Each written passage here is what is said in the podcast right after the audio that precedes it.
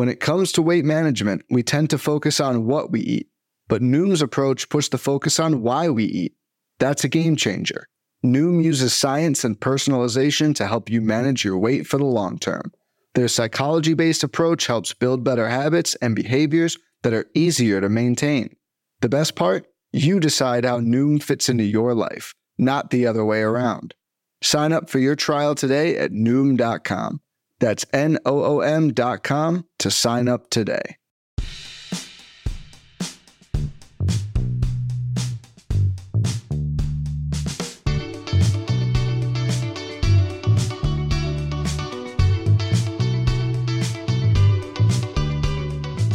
Hello, welcome to On the Farm Pitcher List podcast about all things prospect, dynasty, and minor league related. I'm your host, Lamar Gibson. And I am your host, Jake Maish. Uh, and and today is going to be a little bit of a, a grab bag um, episode. We don't have a, a, distinct theme for you all today as we record. This is a, a recording on a Friday evening. Um, I think we both got a lot happening, uh, especially in, in, my neck of the woods. So it, it's a bit uh, less structured than what we normally have. Um, really, we're just going to be checking in on our respective uh, dynasty and, and, and, redraft teams, just kind of talking through, you know, some moves that that maybe we made, some players we've added, maybe some players we dropped, uh, and just kind of pulse checking how we're doing, you know, midway through or roughly midway through our seasons. Um, before that, I, I had mentioned uh, to Jake off mic that I came across a, a, a poll on one of the Discord servers I'm in um, about prospects. I thought it was kind of interesting, so I wanted to pitch it to him. Uh, sight unseen. I have to give credit where credit is due. So this is from Lucas BF. Uh, so shout out to Lucas BF, that individual who put in the poll. And the question is, it's a little, it's a little vague, so I guess it's open to some interpretation. It says best two, so best two players over the next three years. I'm assuming this is fantasy specific. It could be real life specific, I guess, so open to interpretation. But here are your choices uh, Ronnie Mauricio, Jordan Westburg, Zach Neto, Casey Schmidt, Matt McLain, Christopher Morel, Andres Gimenez. So you're picking two that you think will be the best based on your criteria of what best is and how so uh, over the next three years. And then I'll All tell right. you what, who I picked in the actual poll, and I'll tell you the results too because I think the results are interesting. Okay. Um. Can okay? Can you go through those one more time? I'm Absolutely. gonna type them up so I can look at them. sure, sure. So this is Ronnie Mauricio, uh, Jordan Westburg, Zach Neto, Casey Schmidt, Matt McLain, Chris Morel, and Andres Gimenez. Fascinating. Okay, so two, the two that are going to be the best. Yep. You're picking. You're picking your two. Okay, so just looking at the names and not looking at any of their uh, like Statcast pages or Fangraphs or anything like that, pitcher list, whatever. Um, I think I'll go with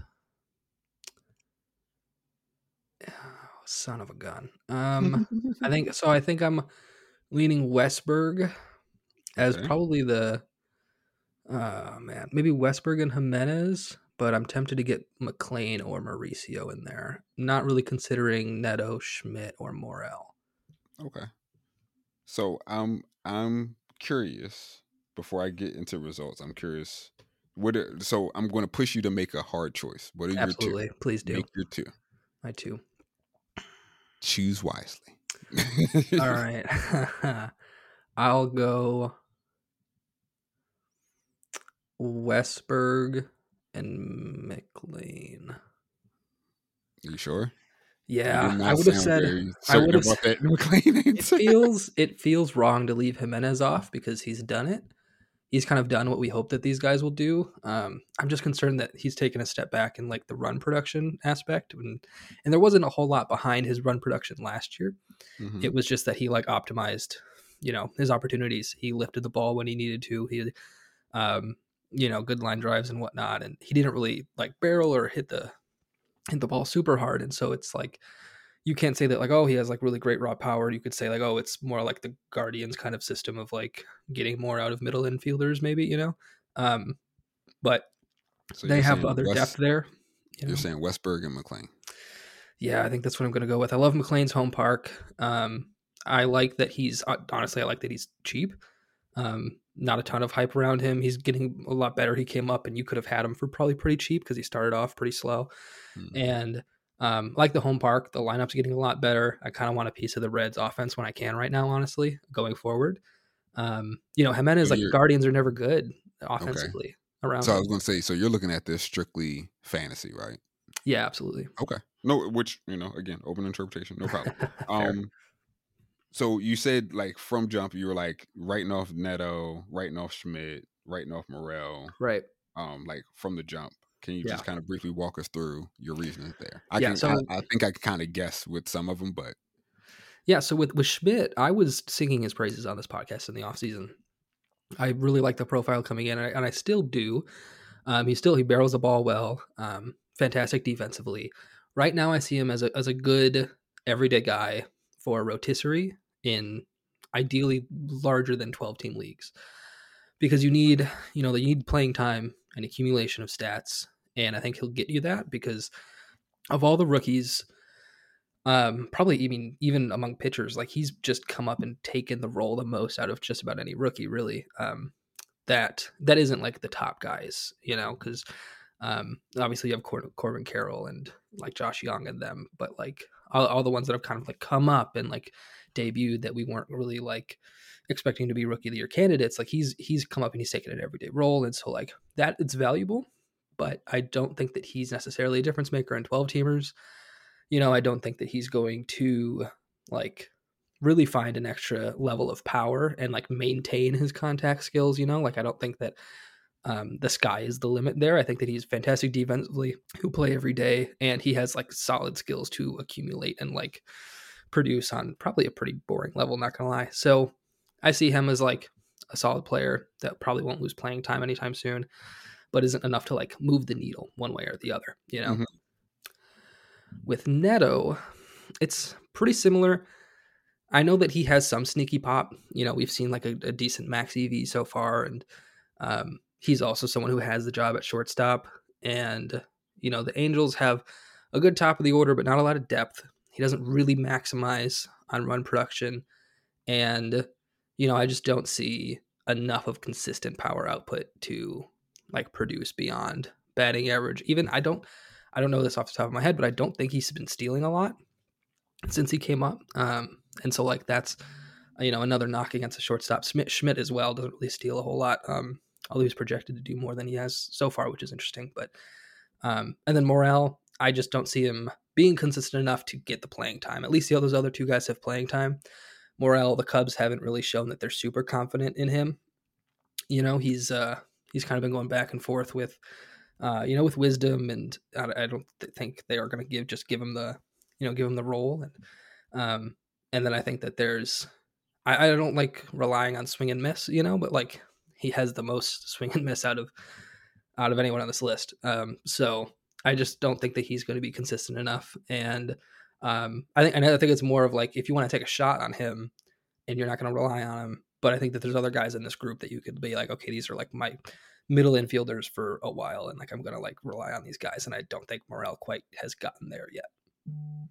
So I, I don't disagree with you, like much, if not you know pretty much all of your assessment here. Uh, so here's who I picked, and I'm going to kind of walk you through my thought process, and then we're going to look at the results as they currently stand. So I picked Mauricio, and I my response was coin flip between McLain and Westburg. I chose McLain, which as an Orioles fan, like as an Orioles fan, obviously that kind of kind of hurt. But I was like, I'm going to go with McLain. Um, my thought process was to kind of go down the line of, of the people I didn't choose. Neto, um, ironically, I, am a huge Neto fan. Um, I wanted him in FYPD. Uh, I, I, think I kind of talked through how I, I, screwed myself out of that um, when I had the chance. But um, I'm a big fan of his. Somebody in my home dynasty team pulled off a, I think, really good trade to get him and Nathan Martorella. Um, for the price of Josh Lowe and like a pick, like a second round pick, I think. And I was like, kudos to you. I think that that's a pretty daggone good trade. Um, personally, maybe you feel differently.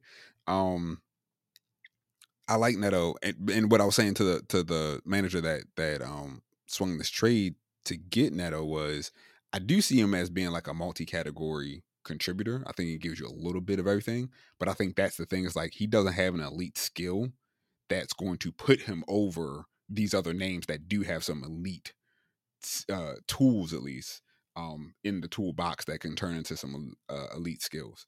So you know, Neto's a guy that I could see you, you know, right now. So um, I'm on his pitcher list uh, page, right? So he's got four stolen bases. To your point, three home runs. Um, you know, 241, 322, 361 is the slash, but you know, doesn't really walk much right now. Um, strikeouts aren't crazy, so that seems you know okay. Uh, I should go to Fangraphs to see what they have the projections for the rest of the season. Um, but yeah, I mean, even if you go back to look at the real the the splash of what he did in the minors because he moved you know through so fast, it was kind of the same. Like you know, he gives you some doubles, run into some home runs. He can probably get two double digit stolen bases, right? Um, but not in a crazy amount. You know, twelve.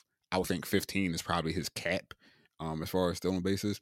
The big thing that I said was if Shohei, again, this is in the next three years, if Ohtani leaves, that lineup, like runs created, goes down kind of drastically, right? Because then you're hoping that you have an aging Mike Trout, and yes, he's still incredibly good even when he's aging, and, and maybe his skill set is diminishing, but he's at such an elite level that his diminished skill set is like really still really really good for most major leaguers.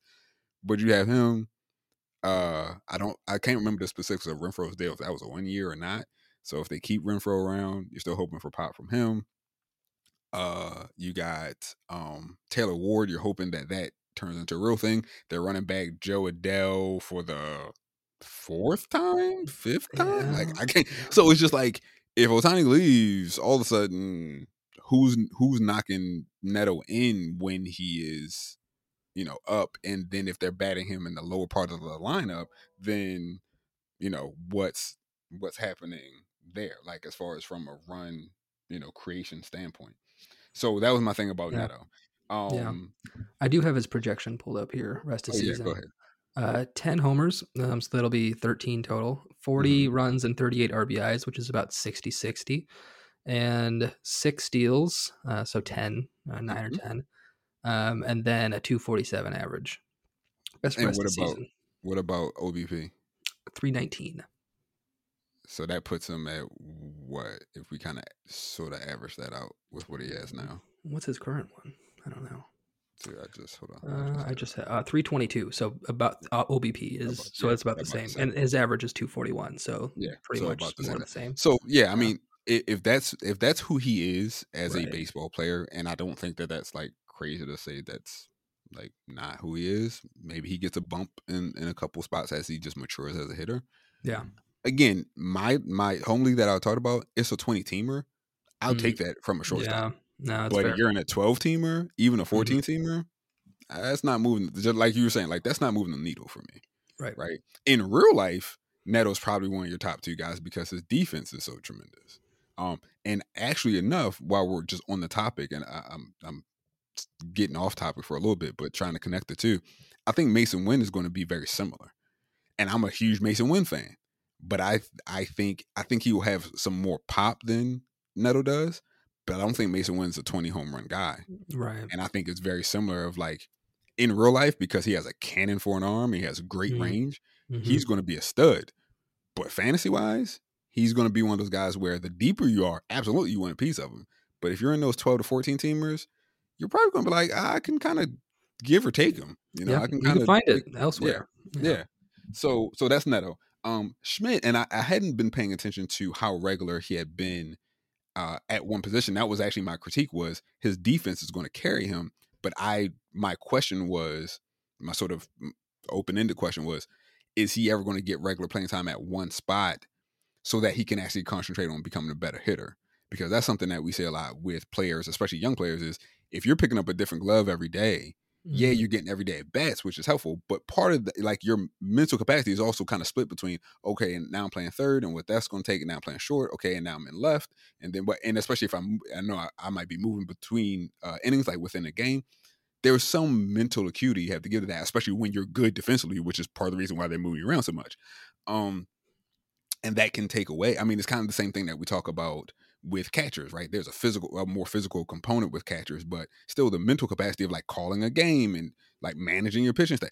That kind of takes away from I can just hone in on how to be a better hitter and just think about that and like give real mental, you know, uh, uh process to that mm-hmm. uh, like other position players can. So that was kind of my biggest question about Schmidt. Now, if he yeah. is being regular at third base, which that might just been an oversight on my end, not knowing uh, San Francisco lineup. I actually think um, he's been kind of a mix, but I do, but I see him taking over for Crawford, like probably next year. And I think that's the plan, right? I think that's the ideal is like Crawford obviously is you know pretty long in the tooth, and and for him to kind of like fade out and to have Schmidt be there. Um, last year the thought process they still had Longoria, and the thought process was mm. when Schmidt was getting hot, then oh, this is the guy that's going to place or uh, replace Longoria. But also knowing again they have like a, a Estrada and some other guys, even they're still giving some playing time to Brett Wisely, like guys that they like to mix and match. Um, as far as defensively, guys that can play a few different spots. And so that's my biggest concern with Schmidt is like, do they just say like shortstop is yours? Don't worry about that and now we can hone in on like how to lift the ball more, how to do some, you know, some things that, and again, he's in the same spot as Neto of like, there's nothing elite about him that from paper pushes him over a Ronnie Mauricio in my mind or Jordan Westburg. Right. So that's right. Casey Schmidt. Yeah. Um, and with his positions this year, he's played 17 at short, mm. 6 mm-hmm. at sh- second, and seven at third. so all so around. Airing towards or, or leaning towards shortstop, but still most of the infield is kind of in his domain outside of, of first base, of course. Um, I'm going to skip because I'm not going in, in, the order that's listed. I'm going to go to Gimenez, and my thing is just who is he? Right? Is he? Yeah. Is it last year? is it this year? This year is more in line with what he did the first, and I kind of write off the first two years because he's, he's a young guy. You got the um, I was almost called the strike season, the COVID season, so that's kind of weird. And then 2021 comes back, he's still a young guy last year looks like a breakout. This year, come like you said, takes like multiple steps back. It, it seems like, and so I kind of did some very rough calculations of like if you split the difference, what do you get? And and let me make let me actually look at what I wrote out here. Um, and again, this is very rough math. It's not an even exact thing, but 255, 350, 430 as a triple slash. Like OBP gets a bump, average isn't terrible. Okay. A bit of slugging, like that's not too too bad. But then like actual output, like 12 to 15 home runs, 12 to 15 stolen bases. And again, deep leagues, cool. Yeah. Shallower leagues, I can probably find that. The OBP, if I'm in OBP league, maybe that gives him a bit of a boost. But what I posited is like that's kind of what Rodolfo Castro is giving you right now with more speed. Like if you look at Castro's rest of season rest of season projections, it's pretty much in line with this um, I think OBP might be again a bit higher um, for Gimenez, and then Gimenez steals more bases. But I can find if I, you know, I can go to Castro, and Castro is a platoon player. Like he doesn't even hit. I was just looking at his numbers because I have him on the team. He doesn't even hit against uh, right-handers. He's only hitting against lefties. Uh, so you know, and and he still is putting up you know relatively decent numbers, and he gives you the multi-position um, versatility as well because he's pretty much all across the infield for most platforms, or at least second and short for most platforms. So um, that's Giménez. Why I wrote him off. Morel, I really just see him as being like accelerated bias. Like the the boom times are going to be. I mean, we've seen him. We've seen him last year. We've seen him when he came back this year. Like that first week, it's going to be like, oh, this guy is he's going crazy and then when it busts, it's going to be like, what is this guy doing? um, and I just think that that's that's who he is. Um, until something like significantly significantly changes in his profile, yeah. And and like you said, you know, are the Cubs ever going to trust him enough? It's it's kind of interesting to see him and then, um, Vaughn Grissom, right? These two guys that like set the world on fire last year And it's like this is why this is why it's very important, especially when it comes to like prospects and dynasty, and and redraft as well. But like definitely with that, it's important to pay attention to how teams feel about their own players. Right. That will tell you so much. yeah, because we're like, oh, Vaughn Grissom, what a beast! Shortstops his. I mean, I was one of them. Like I was telling myself, I was like, oh, boom, Swanson. If uh Dansby walks, they got a guy to replace done and done. And if he, you know, if if Dansby stays, if they resign him, they can put him in left because they still kind of got a hole there. They can move around. Great. Braves are like, ah, ah, ah, no, no, no.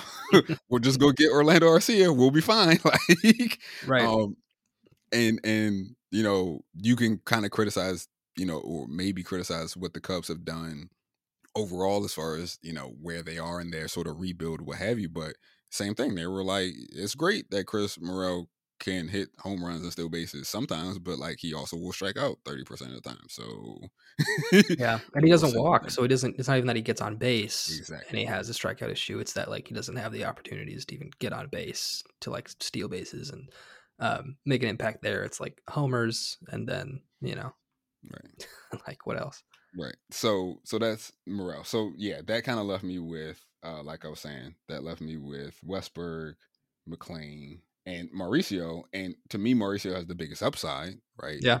Um, I, I think he could be tremendous. And I, will be honest, I wasn't a huge believer his, but what he was doing in the um, Winter Ball League a uh, couple of seasons ago kind of opened my eyes. Like, okay, this this dude has some legit pop, okay, and really look has looked and his numbers have looked like an improved hitter um, through last year into this year, right? He's been able to kind of sustain it.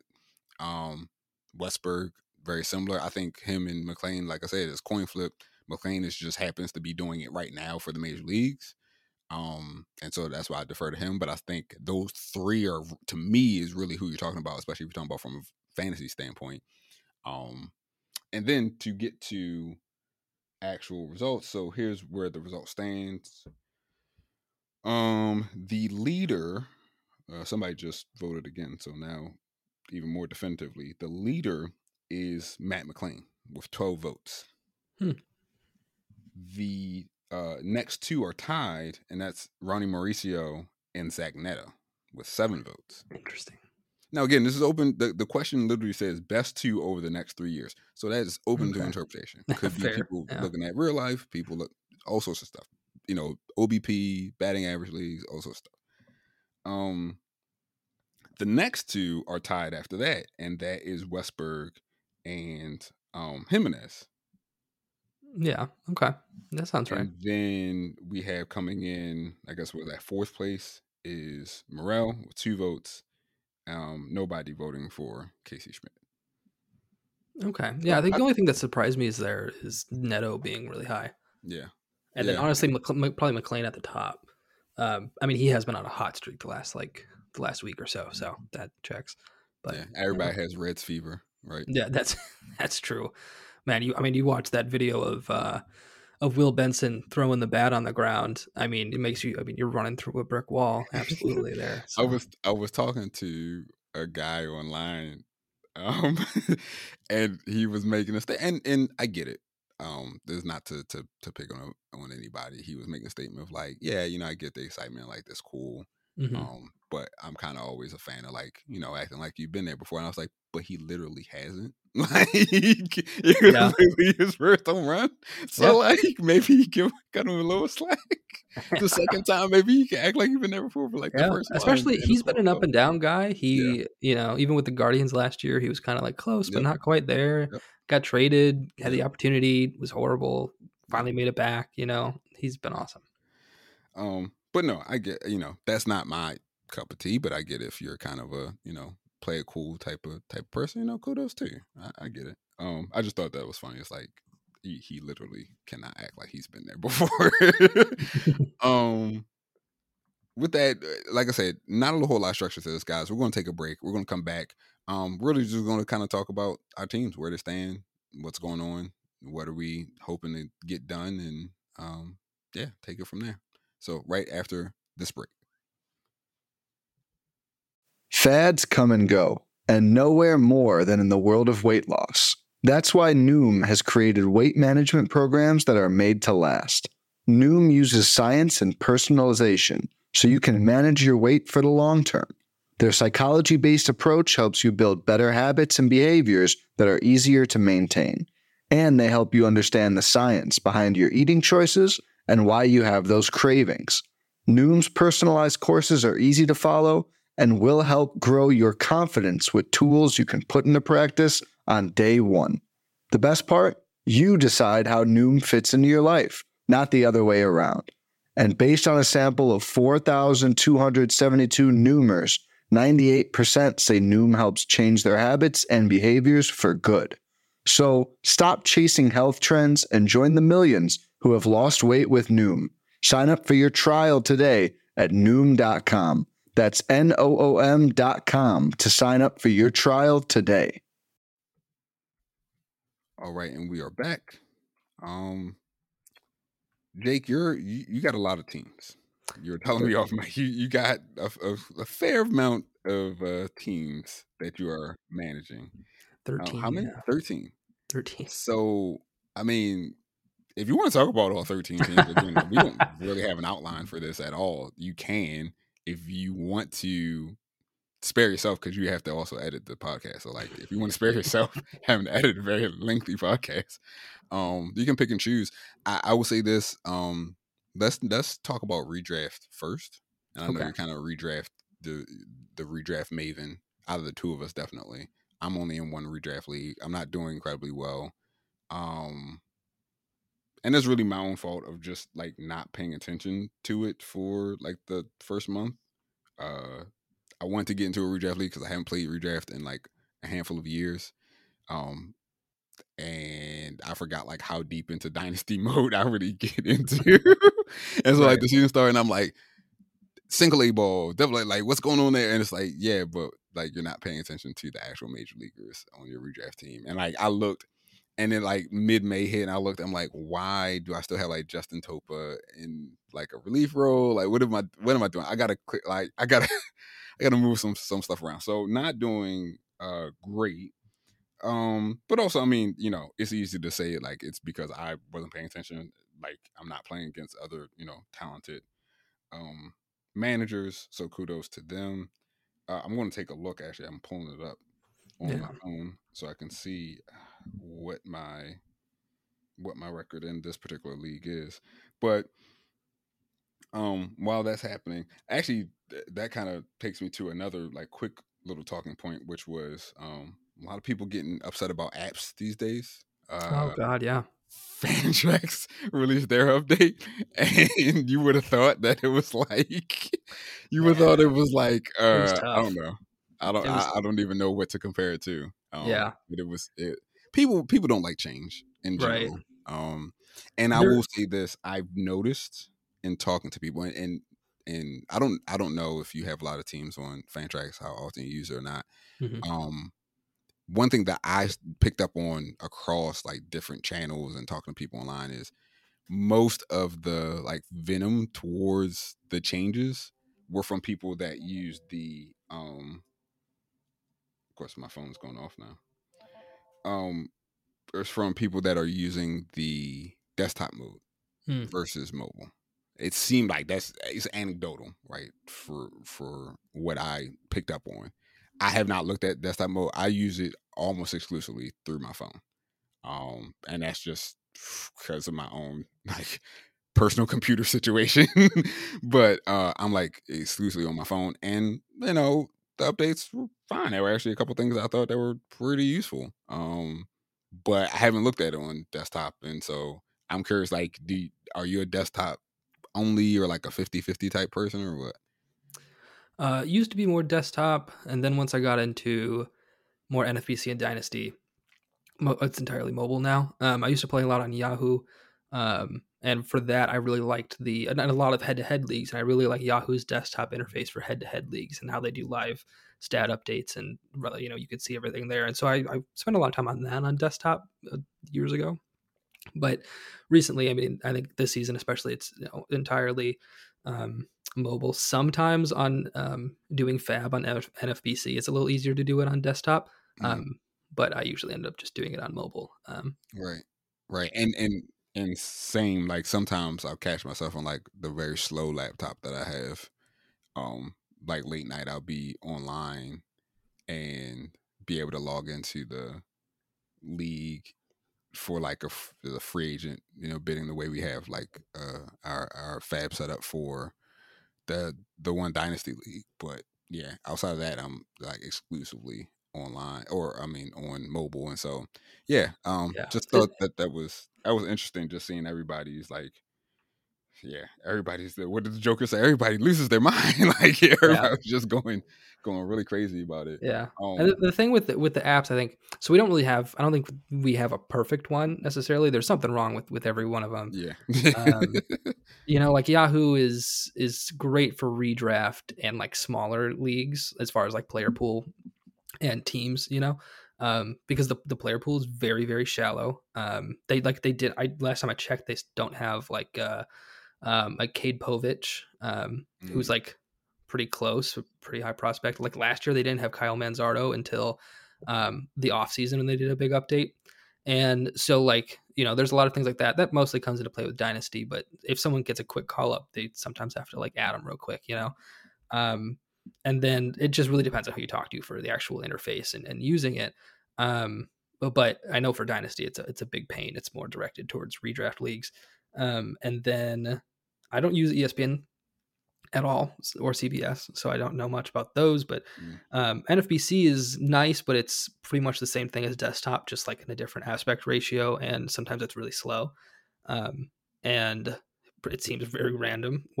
Well, sometimes it's immediate, sometimes it mm-hmm. takes five ten minutes to, to bring it up. But other than that, it's solid. A little cumbersome at times, or hard to find things in the in the you know uh, menu. But um, and then Fantrax, I think that one's been my favorite, and it probably still is, especially for Dynasty. Right. Um, I think it definitely takes the cake for Dynasty. And with the new update, I think I didn't notice a whole lot. I think a lot of it is like the um, the user interface, just like yeah, the design piece of it. Yeah. You know, just to make it more like modern. I think. Um, and like I have no problem with that. I think the new font looks nice. Um, the little circle animations when you go to make a roster move. You know, it's like okay, that's not like okay, whatever. Um, it's just a little weird that it takes more clicks to get to some places that were readily available before. Um, and and that's see, the biggest I, thing for me. For me, it seemed like it it got rid of a lot of like me having to be like, where is that again? Oh, it's right. It seemed like it it it um elevated or kind of pulled out some elements that I kind of and maybe I was just like a bad Fantrax user. Maybe that maybe it was all user error, and so I was just an idiot, and they had to make it kind of idiot proof. I don't know, but um, yeah, there are some things like you just having the dial at at the left to be able to switch between teams. To me, is just like super convenient when you have multiple teams.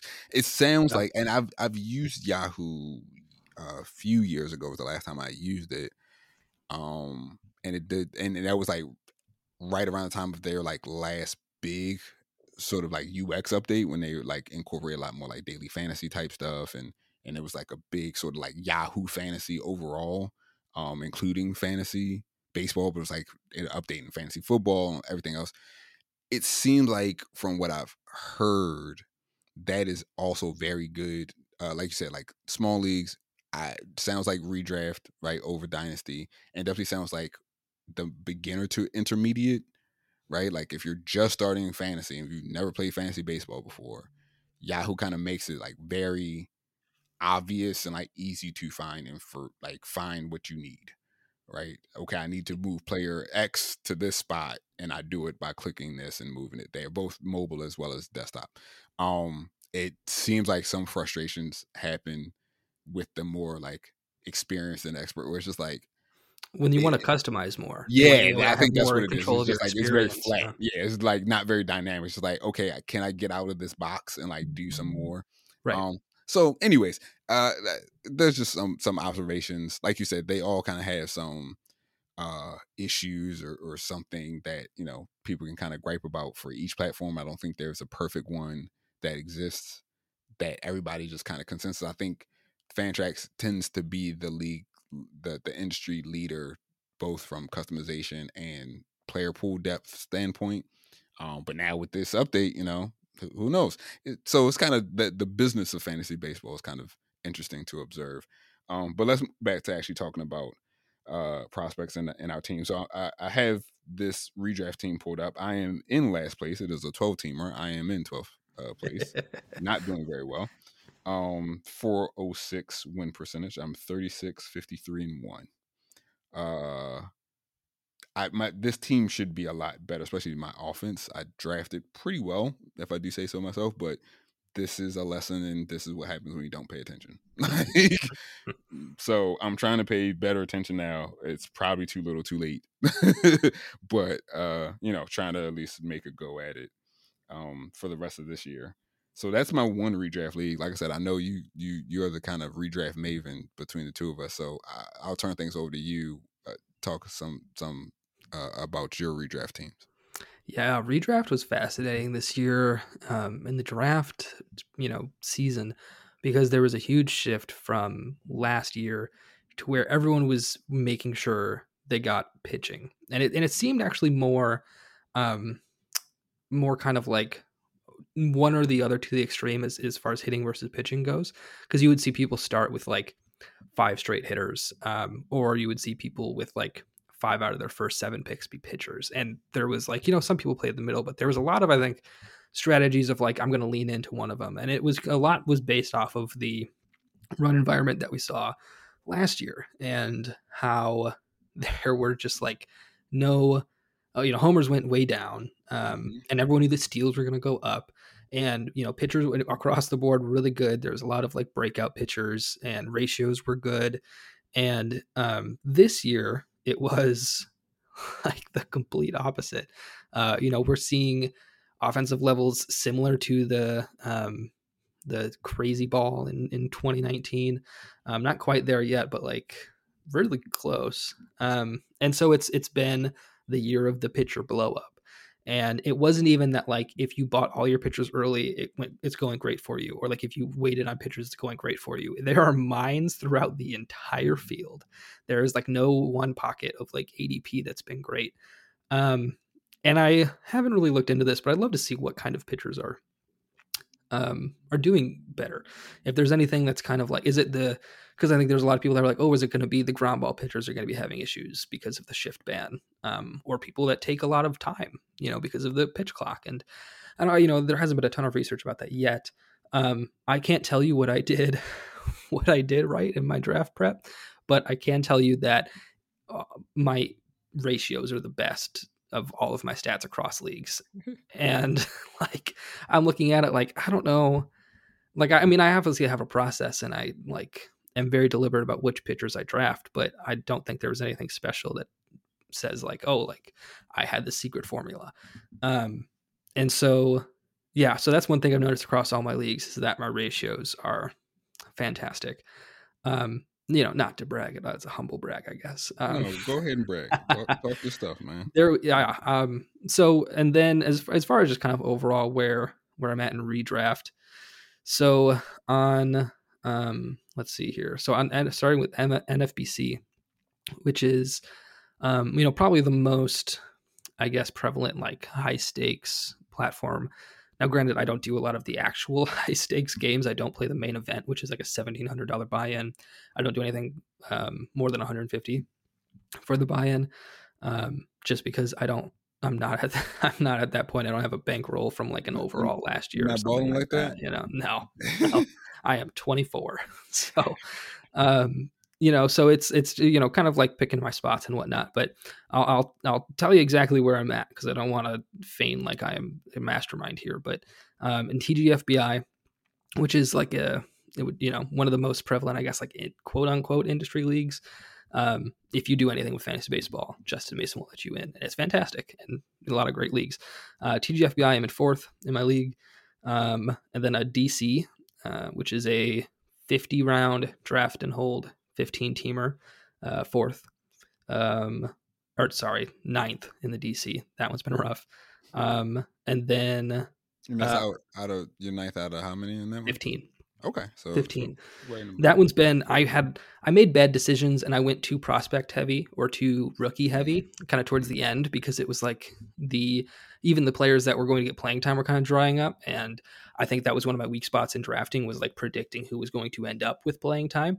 And so I went kind of like inexperienced upside instead. And then for the first like month of the season, I had a tough time with injuries, like fielding a complete um, hitting uh, lineup. And so that hurt me with counting stats really bad off the bat. But my pitching's been solid. Um, and then the Earth League, which is another industry one. Um, there's 16 leagues, and it's all regional. So you get together with the league actually in person and do it. Um, I've been in the Atlanta one the last two years. Shout out uh, Air, Waffle House Area Rotisserie Fantasy or WARF. Mm-hmm. Um, I'm in first in that one, and 15th in the overall out of like 165. And then a but the first high stakes auction um, that I ever did, $150 buy in, same format as both TGFBI and WARF, 15 teams, um, FAAB, 30 rounds, 30 man rosters. Um, that one I'm in ninth as well. And, you know, those are all my main ones. I do have some gladiators too um, that were like draft, uh, draft a starting roster and leave it. Those two of them, I am in the top uh, four, and then one of them I'm in like second to last. And I just did a second chance one, but that's only been active for two days. So um, that's all my NFBC. I play a lot of NFBC. I fell in love with it when I discovered it in the winter of 2021, I believe. Um, and I've like doubled my my teams in it this year. So um, that's kind of a brief overview of where I'm at there obviously my most promising is is WARF in the Earth League, and I, that's one that I, I, pay a lot of attention to just because I I now know the people in the league. They're all extremely smart. Um, Ray Murphy kicked everyone's butts last year. He won by like 20 standings points against me. I was in second, and I was like 20 standings points behind Ray Murphy, and he was that way most of the year. So um, that was a big one for me last year because it was my first like industry league of any kind, and I was not doing a podcast at the time that I was accepted in it. I just kind of begged Dave McDonald um, because I was like, I want to play against the big guys. and so I was able to look at the overall standings and be like, I'm ahead of Eno Sarris, who's in a completely right. different league across the country. But like, right. you know, uh, none of it matters. I promise. Um, and so WARF is is kind of one that's kind of closer to my heart, I think, than than the rest of them. And so it's nice that I'm doing well in that one because it's just an extra bonus.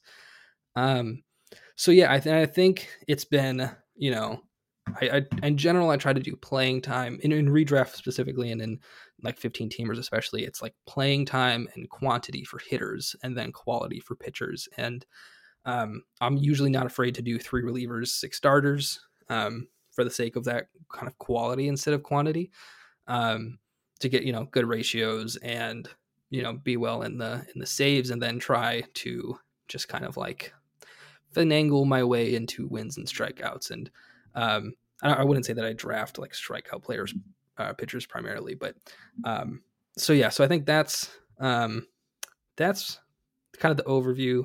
Um, anything specifically about these? Like I, we could talk about like you know draft and hold versus like FAAB or um, you know teams or whatever. But like NFBC is like a it's it's an animal um, because people are very invested in it and there's always a lot of discourse about it but it's never going to be as popular as um, you know as as the yahoo leagues as just kind of people playing for fun because like that's what fantasy baseball is maybe should be um, and i feel nfbc is very much people that put a lot of, of time into it um, and take it very very seriously Yeah, I, we were talking um, off mic about my my forays into NFBC, and uh, again between it, it kind of dovetails into what some things we kind of already talked about. It's a different platform. Um, I am an Android user. You know, judge me, don't judge me, whatever. Um, it's 2023. I don't I don't know why we're still having that conversation, but um, there is no Android app for NFBC, so a lot of that is through the website. Which again, I'm very rarely am I doing fantasy baseball stuff through a web browser. Um, and it's just it's not it's not dynasty related and as soon as the season clicks like my mind just goes into dynasty mode and it and it shows up it kind of reflects to your point kind of reflects in my drafting where i'm like oh this guy might have a chance and i have to be like well okay, let's think of let's think it through. Like especially the the back end of the draft, right? Like the last you know three four rounds, you're like, okay, I can take some dart throws, and maybe a guy comes up, and and it's like you really you really should just be spending that that pick on that other relief pitcher or like that other bench bat versus this rookie. Like you really take the just spin the FAAB. Like and that's another thing too, is like the FAAB rules are so different for NFBC than um a couple other leagues that is like I'm put last year kicked my butt because I'm putting these like little bids because I'm used to like a little bit of FAAB budget and like you know I'm getting blown out the water left and right and it took me yeah. really the whole season to realize like oh dummy you have more money you need to spend a larger yeah. amount you need to have larger bids uh, but then you go in, bids. you go and bid like forty or fifty, and no one follows it up too. Right. you're like, I'm gonna, I'm gonna, okay, pony up now. And yeah, it doesn't work out. so yeah, I, I, you know, kudos to to everybody in NFBC. It is really cool. Um, I think like you said, like for people that are involved in the fancy community, writers, podcasters, etc. Um, to to be able to hobnob and you know, it it doesn't matter. You could be Eno, you could be two schmucks like us, or a schmuck like me, and I won't call you a schmuck, Jake. That'd be nice. But, no, you know, I think I deserve be, it. you could be anybody. Um, but moving on, Dynasty, right? What what the people mm. are, are kind of here for. Um, mm.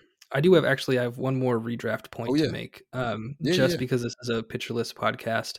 I am in first in the pitcher list um, league, staff league that I, that I'm in. So the pitcher list staff leagues are fascinating because it's uh, a relegation system because we have a bunch of people on the staff. Everyone doesn't fit into one league, and so there's like the you know the ultimate like World Series league or whatever with you know Nick Pollack and Alex Fast and um, you know all the all those people. And in order to get to that league and then win the league and be the champion of pitcher list, you have to uh, win your introductory league, then win the next highest one, and then you're in that bracket in that best one. So there's like the top one, the second level, which maybe has two leagues, and then the kind of introductory one, which usually has like five leagues. I won the introductory one last year, and so now I'm in the second round, and so I'm trying to get to that ultimate league and be the you know the ultimate Pitcher List champion because there's someone that's won it, and forgive me, but I don't know who that is off the top of my head, but someone was won the the overall like the last three years in a row, um, and I would like to you know take that myself. So um, just a little, little, humble brag there that uh, I'm I'm coming for that next uh, that next relegation up. I guess if I don't know what the Promotion. other word is. Promotion. Promotion. Yeah. Well, duh. So you're not okay. a soccer. You're not a soccer fan. Soccer. I, I would see. see I would like to be. I would like to be, but I've, it's just weird hours of the day. Uh, yeah, that's you true. Know. That, I, I, have kind of, it's kind of ebbed off my calendar as well because of after the pandemic, it was kind of like ah, I'm kind of tapped out. Okay, we're I told you no structure here. We're all over the all over the map. Um, On to Dynasty. Dynasty. Let's talk about it. So Dynasty, my the, the main team that I, I talk about. Shout out to the Usual Suspects League. Shout out to those guys. It's 20 teamer, uh, 25 man um, farm system. So you know, nice and deep. Uh, that team is doing actually like surprisingly well. it's actually kind of scaring me, and I'm waiting for like it all to go to pieces. Now, in the grand scheme of things, I, I'm I'm five and four right now, so that's not like incredible record, but mm, right, it's four divisions. Okay, I am in second place and one game back in my particular division.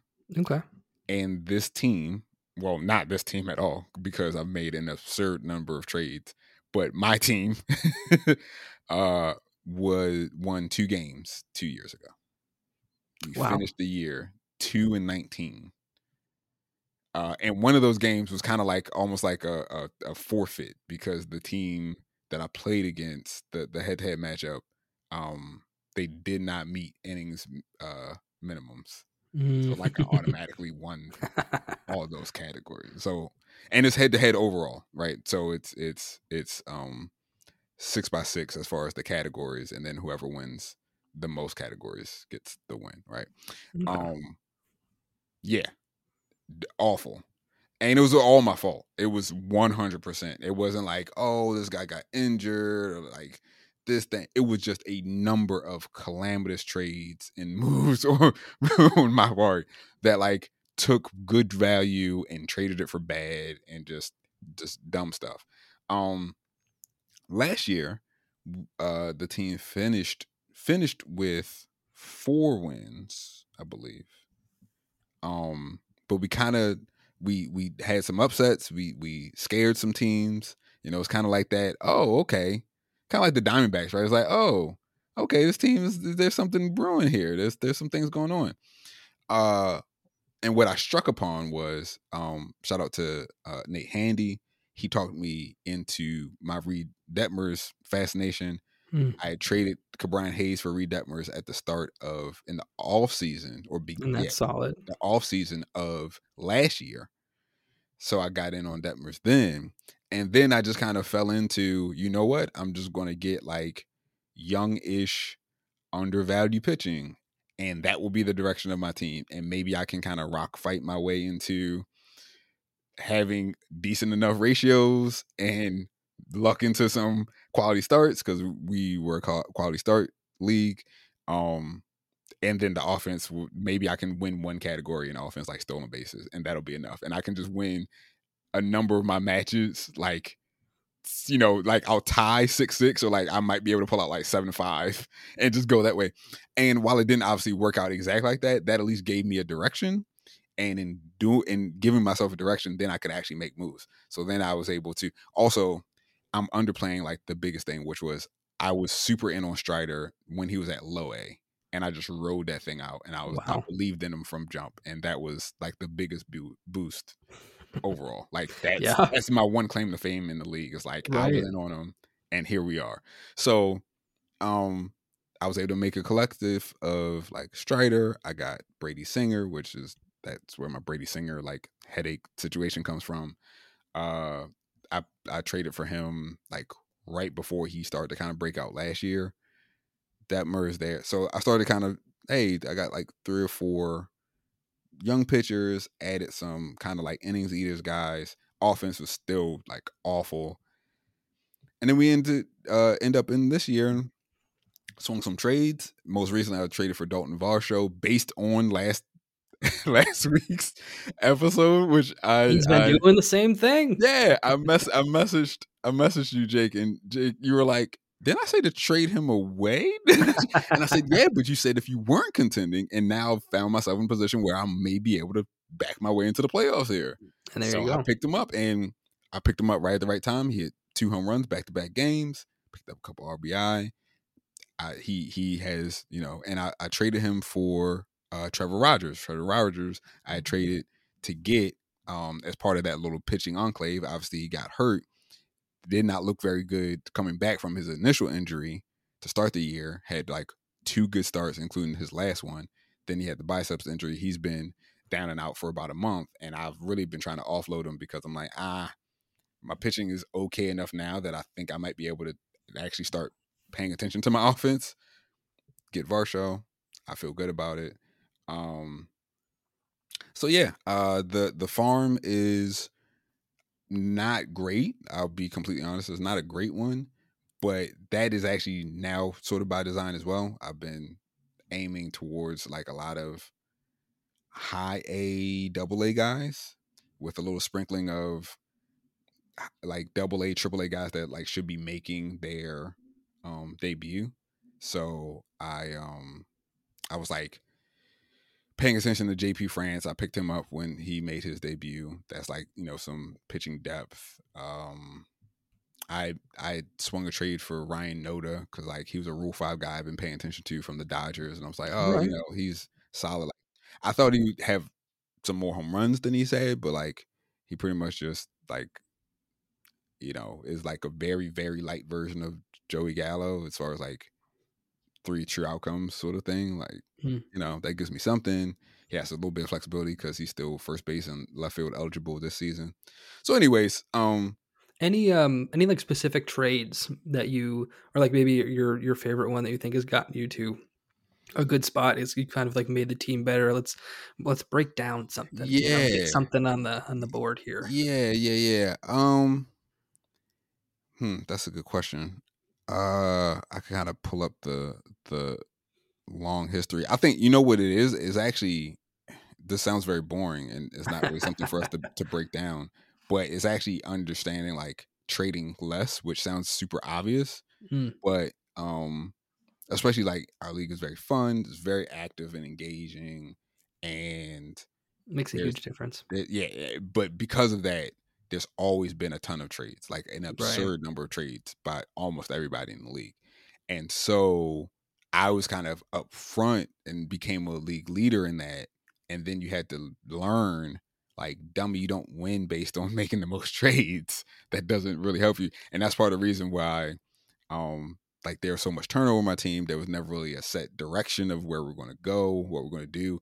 If I told you like how I started my team, like from the draft of the league, you'd be like, you're really, really stupid.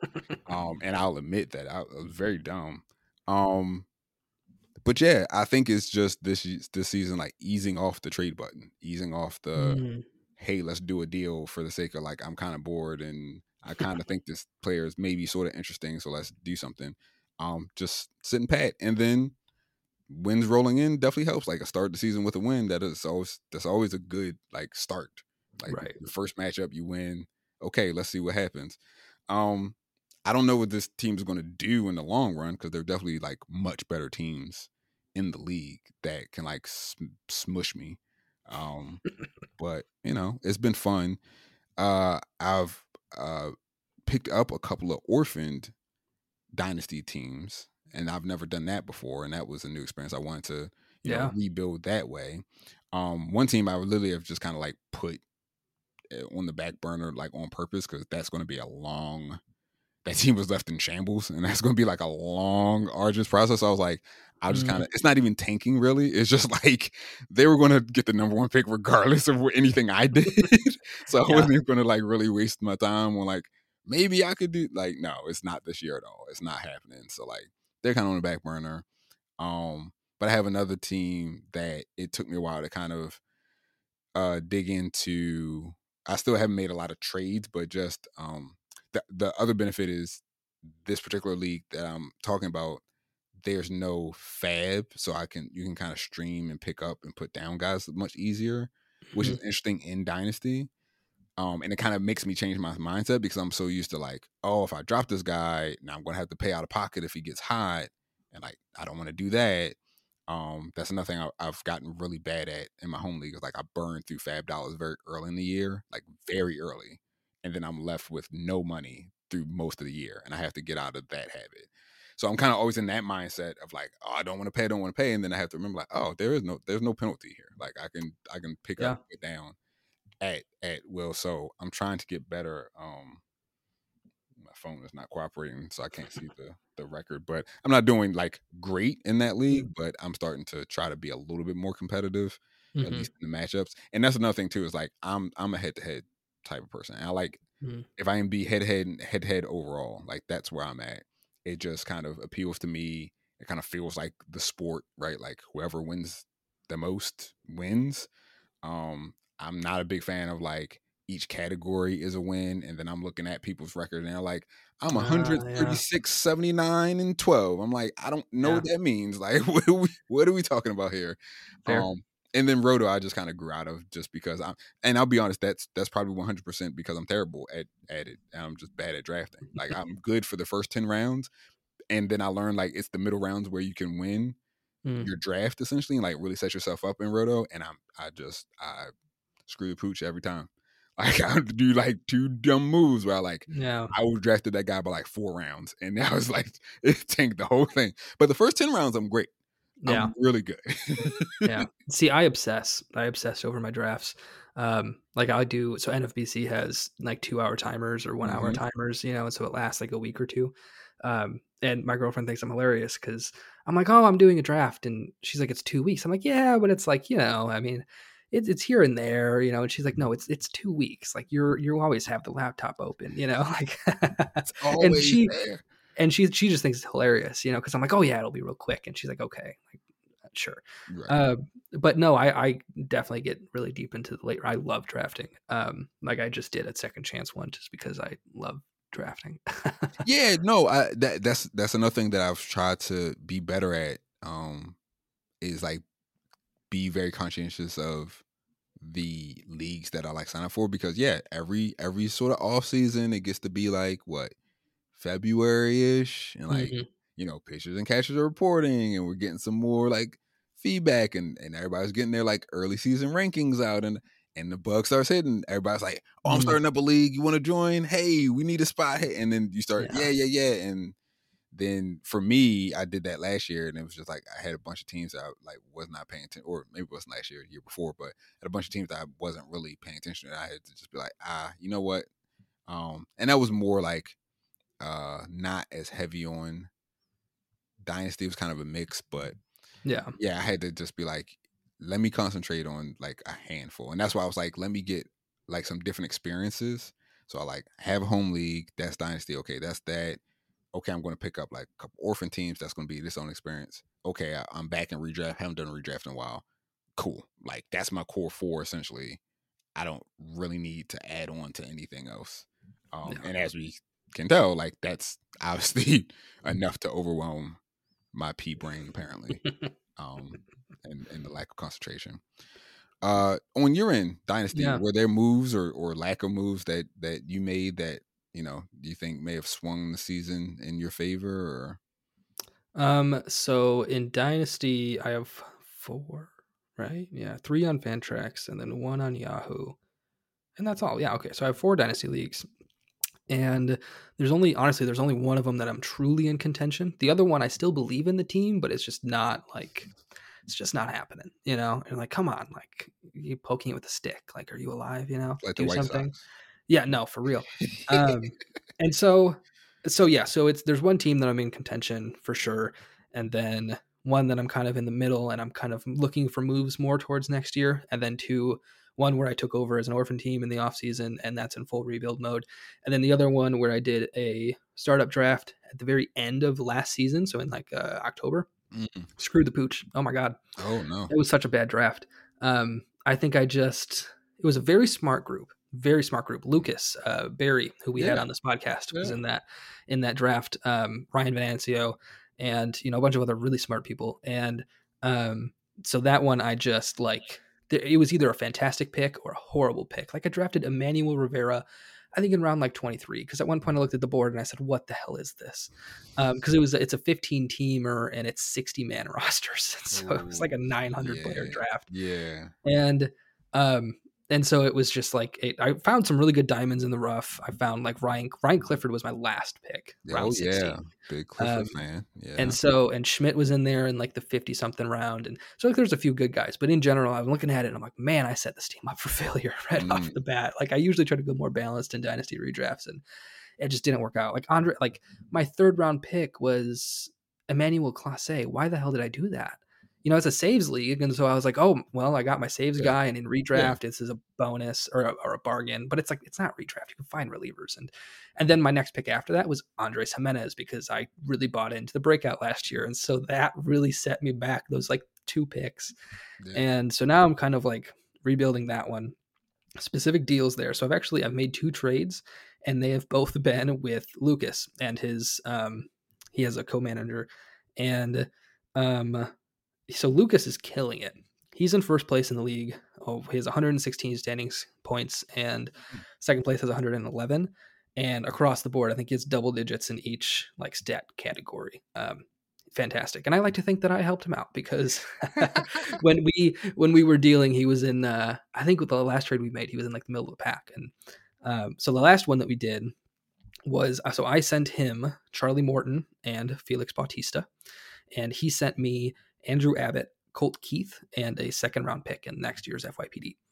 Um, and I think that that really worked for both of us because I am focusing more towards uh, a rebuild and getting mm-hmm. new pieces. Charlie Morton was nothing for me really. Like he, even if he's still in the league next year, like I don't know if he's gonna really make that much of a difference for me.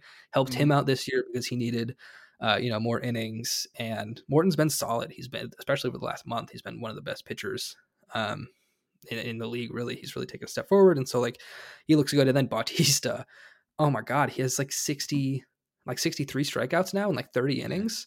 Like yeah. he has more strikeouts than like most starting pitchers, um, and so that's you know I think that that that has really helped him. And then for me, um, the way you know I was looking at it, I was like, okay, so I got Andrew Abbott who um, who I'm definitely you know buying high on because um, he's really taken steps, huge steps forward this year. Um, you know, and he does have a really risky home park. Doesn't have a fantastic fastball, not great velo. Um, you know, but he has a really good curveball, and you know, I mean, he's been he's been missing bats. It's been working for him. He's been keeping people off balance. The curveballs, I mean, I can't say enough good things about it. And then Colt Keith, who's been another big riser this mm-hmm. year, um, and I kind of got him a little bit before the huge kind of hype that we've seen. I think some prospect lists have him in the top, you know, 50 already. I think I've seen it as high as like 30 or so. Um, and so like he's looking good. And I, I needed a bat back.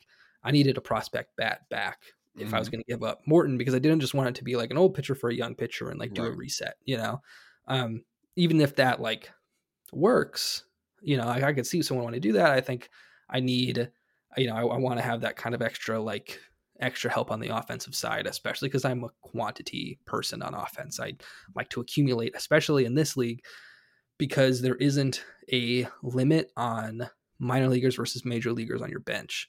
Like you can have because there's 60 man rosters, you could have no prospects and huge benches, um, you know, or a ton of prospects and short benches. Got it. And I think that you know, in for these types of leagues, the, the teams that do really well are teams that have huge benches both ways because it's also daily, uh, daily leagues, and so being able to cycle in pitchers and mm-hmm. accumulate mm-hmm. those like you know wins and mm-hmm. Ks and not kill your ratios hopefully um, and then also just like not having people miss on the offense you know off days injuries whatnot have all right. these people to, right. to cycle in um, that is key and so that's what i'm building for is i'm building to have everyone kind of come into the majors next year and the year after and at some point stop buying prospects because right. if you just keep buying prospects and keep having this like oh i have all of this future value. I have mm-hmm. all of mm-hmm. this potential on my bench. It's not doing anything for you because everyone else in league has you know actual major league players exactly accumulating actual stats and there and there yep. aren't any rules for like what you have how you have to build a roster and so people especially if you're in first why wouldn't you just like lean into that yeah. and accumulate it's especially because it's rotisserie that is mm. the name of the game in rotisserie nothing else matters you are there to accumulate right. um and so um trying to do more of that so I like i need a hitter I need, you know, I need someone who's going to be up um, relatively soon and, and be contributing and accumulating. Um, so Colt Keith was huge for me there. And then the draft pick was a nice little bonus because I, you know, love FYPDs, try to, you know, mm-hmm. get a, usually like one or two in the season um, as because people aren't like, oh yeah, I'll trade that away. You know, it's hard. I think it's harder mm-hmm. to get picks when you know where people are picking. Yep. And yep. when people are like looking at who they can take and yep. who they can have, you know, um, there's more set value on the pick. And yeah. so I'd rather take a chance on a first or second rounder, knowing that I'll be able to find value. Like, not to toot my own horn, I guess, yeah. but it's like, I know that I'm doing a podcast about this. Yeah. Like, you know, I'm already doing the research. You know your strengths, right? You know, Absolutely. so I'm willing to, even if someone's in first place and I'm taking a 15 overall or 30 overall, yeah. like I'll find someone I'll, there. I'll find somebody know? there. Yeah. Yeah. Yeah. Or, I mean, or, you know, I can, I can figure out how to maneuver that pick and, and make it work for me. Right. Like I can, depending on the how the draft goes. Like maybe I'll trade trade back, you know, mm-hmm. be okay with that because there's somebody like it's also stuff. I I'll wrap up here, um, because again we we don't have a really any structure to this, so there's no reason to go super long. Um, but is there a player? So mm. a player and a prospect. Okay. That on any of your teams. Just I just need one overall for for each category. One player, one prospect that you drafted, traded for, added, whatever. But you're like, man, this guy is just he's he's my guy. I think uh, in the in the in the my home league we talk about like your team's vibe captain. Like yeah, okay. your vibe captain of the team. Like who's the vibe captain of your team?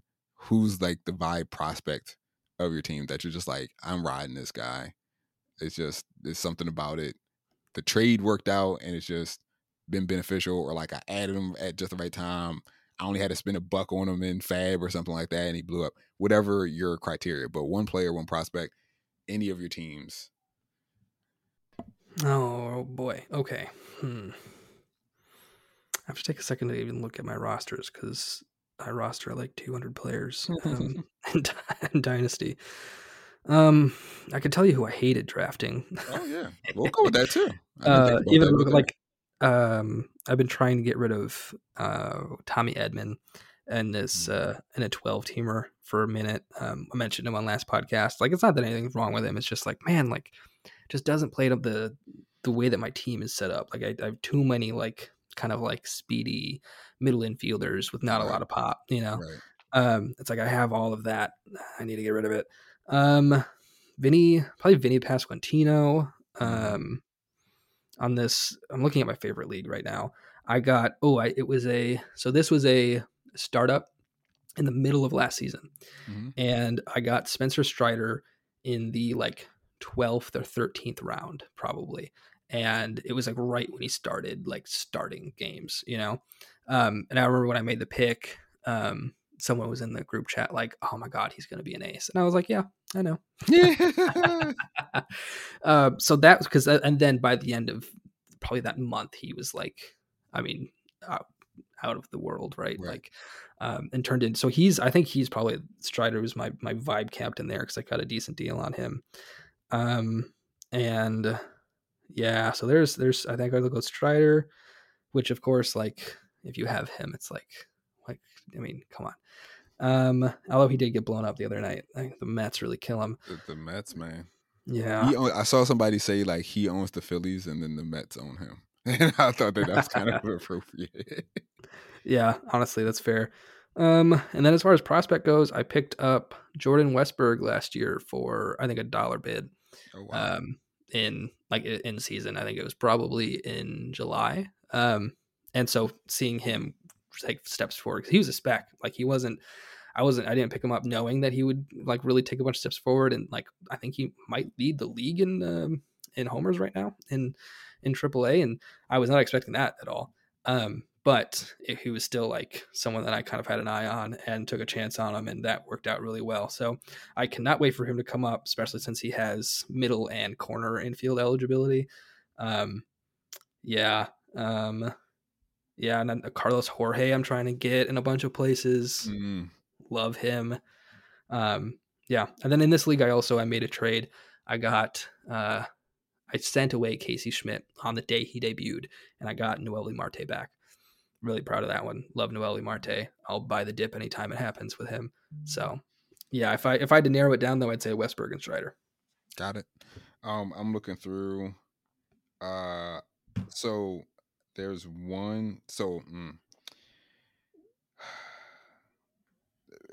major player. If I if I stick with that, um, my my home league, which like you said is, is kind of like the favorite league probably I don't, I don't know if there's there's really anybody from the major league standpoint right now. Like Strider seems kind of like a little too on the nose. Yeah. Um, which I mean, I get where you're coming from, uh, but for me, I feel like that's a little too on the nose for me. You've been on him forever. He's yeah, old. It's, it's kind of like okay, like yeah, that's your one. Everybody gets one. Like we get it. Um, I don't know looking through I'm looking through the lineup here. Uh, I'm also seeing that uh, Michael Grove is getting blown up, and that may have just lost me my matchup this week. So oh, that's no. get there. Um, you know what? I, this is probably going to get me into like a lot of trouble. Uh, but like, he's not my vibe captain, so I'm actually kind of like not answering my own question. But Domingo German has been like sneakily good for my team this year. and I know like there's, yeah. there's a ton of on field and off the field problems with Domingo German. Like I understand that. Mm-hmm. But like he's almost good for five to six strikeouts every game. Yeah. How he gets those strikeouts, we can know. debate. But but you know, what substances he does or does not use, we can debate. But he's like good for that. And especially recently, he doesn't walk a lot. He's been keeping the the the hits from turning into a lot of runs. I'm just saying, like, I was trying to offload him, and like nobody would go for him in the off season or so. And now mm-hmm. I'm just kind of like, I might just hang on to him. Like, I, yeah, let's just ride this out.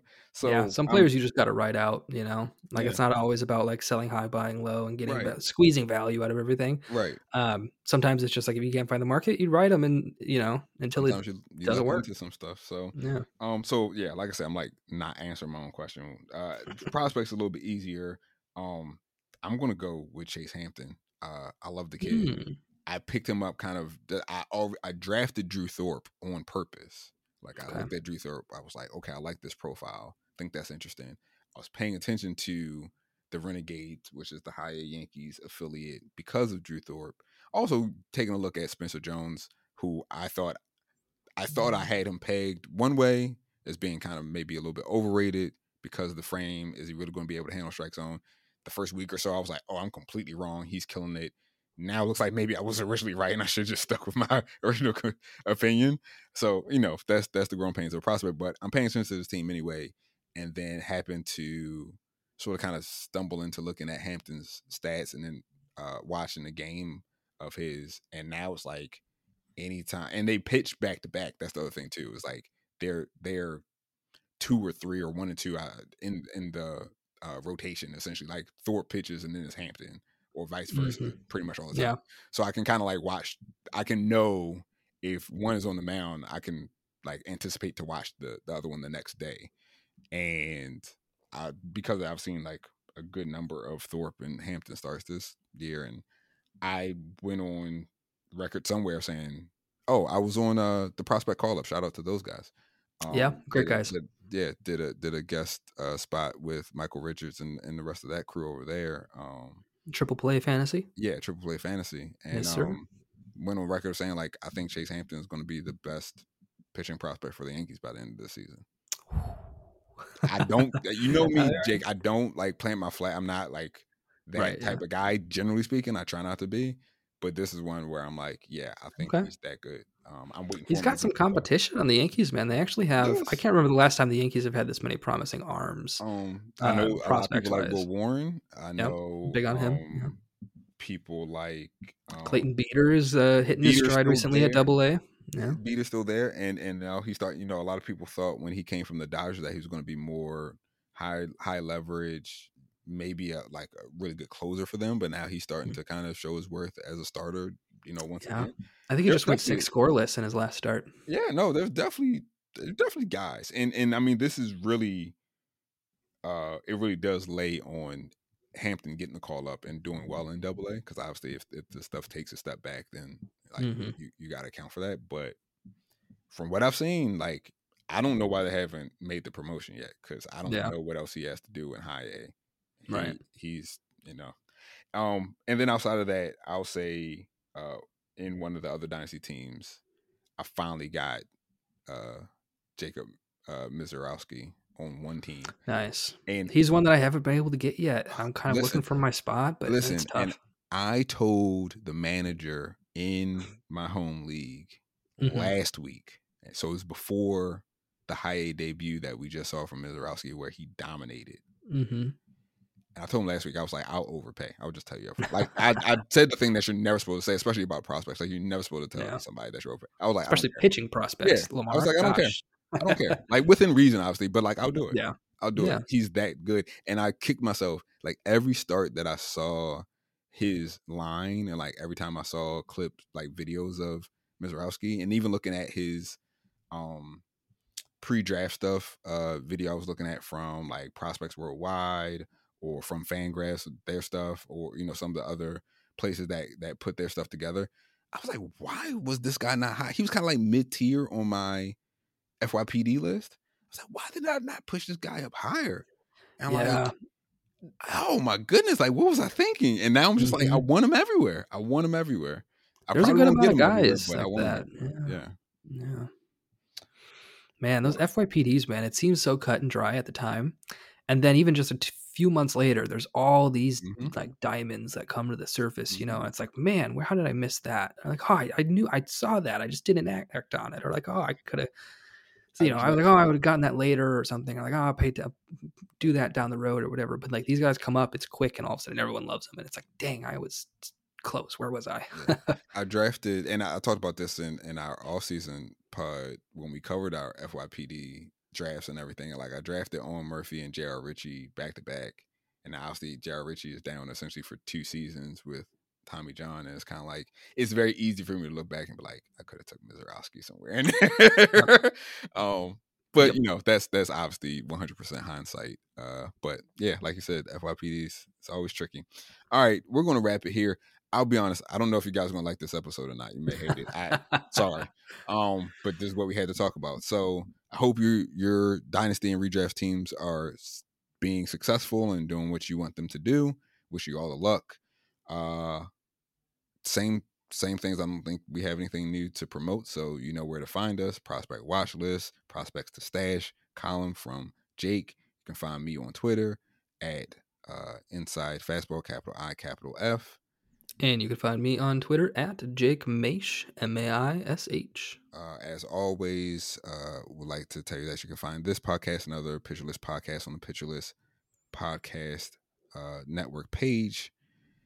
Uh, yeah, I don't even have this the script up, guys. That's that's how this is going. And um, with that, yeah. I hope you all have a great rest of your day. There we go.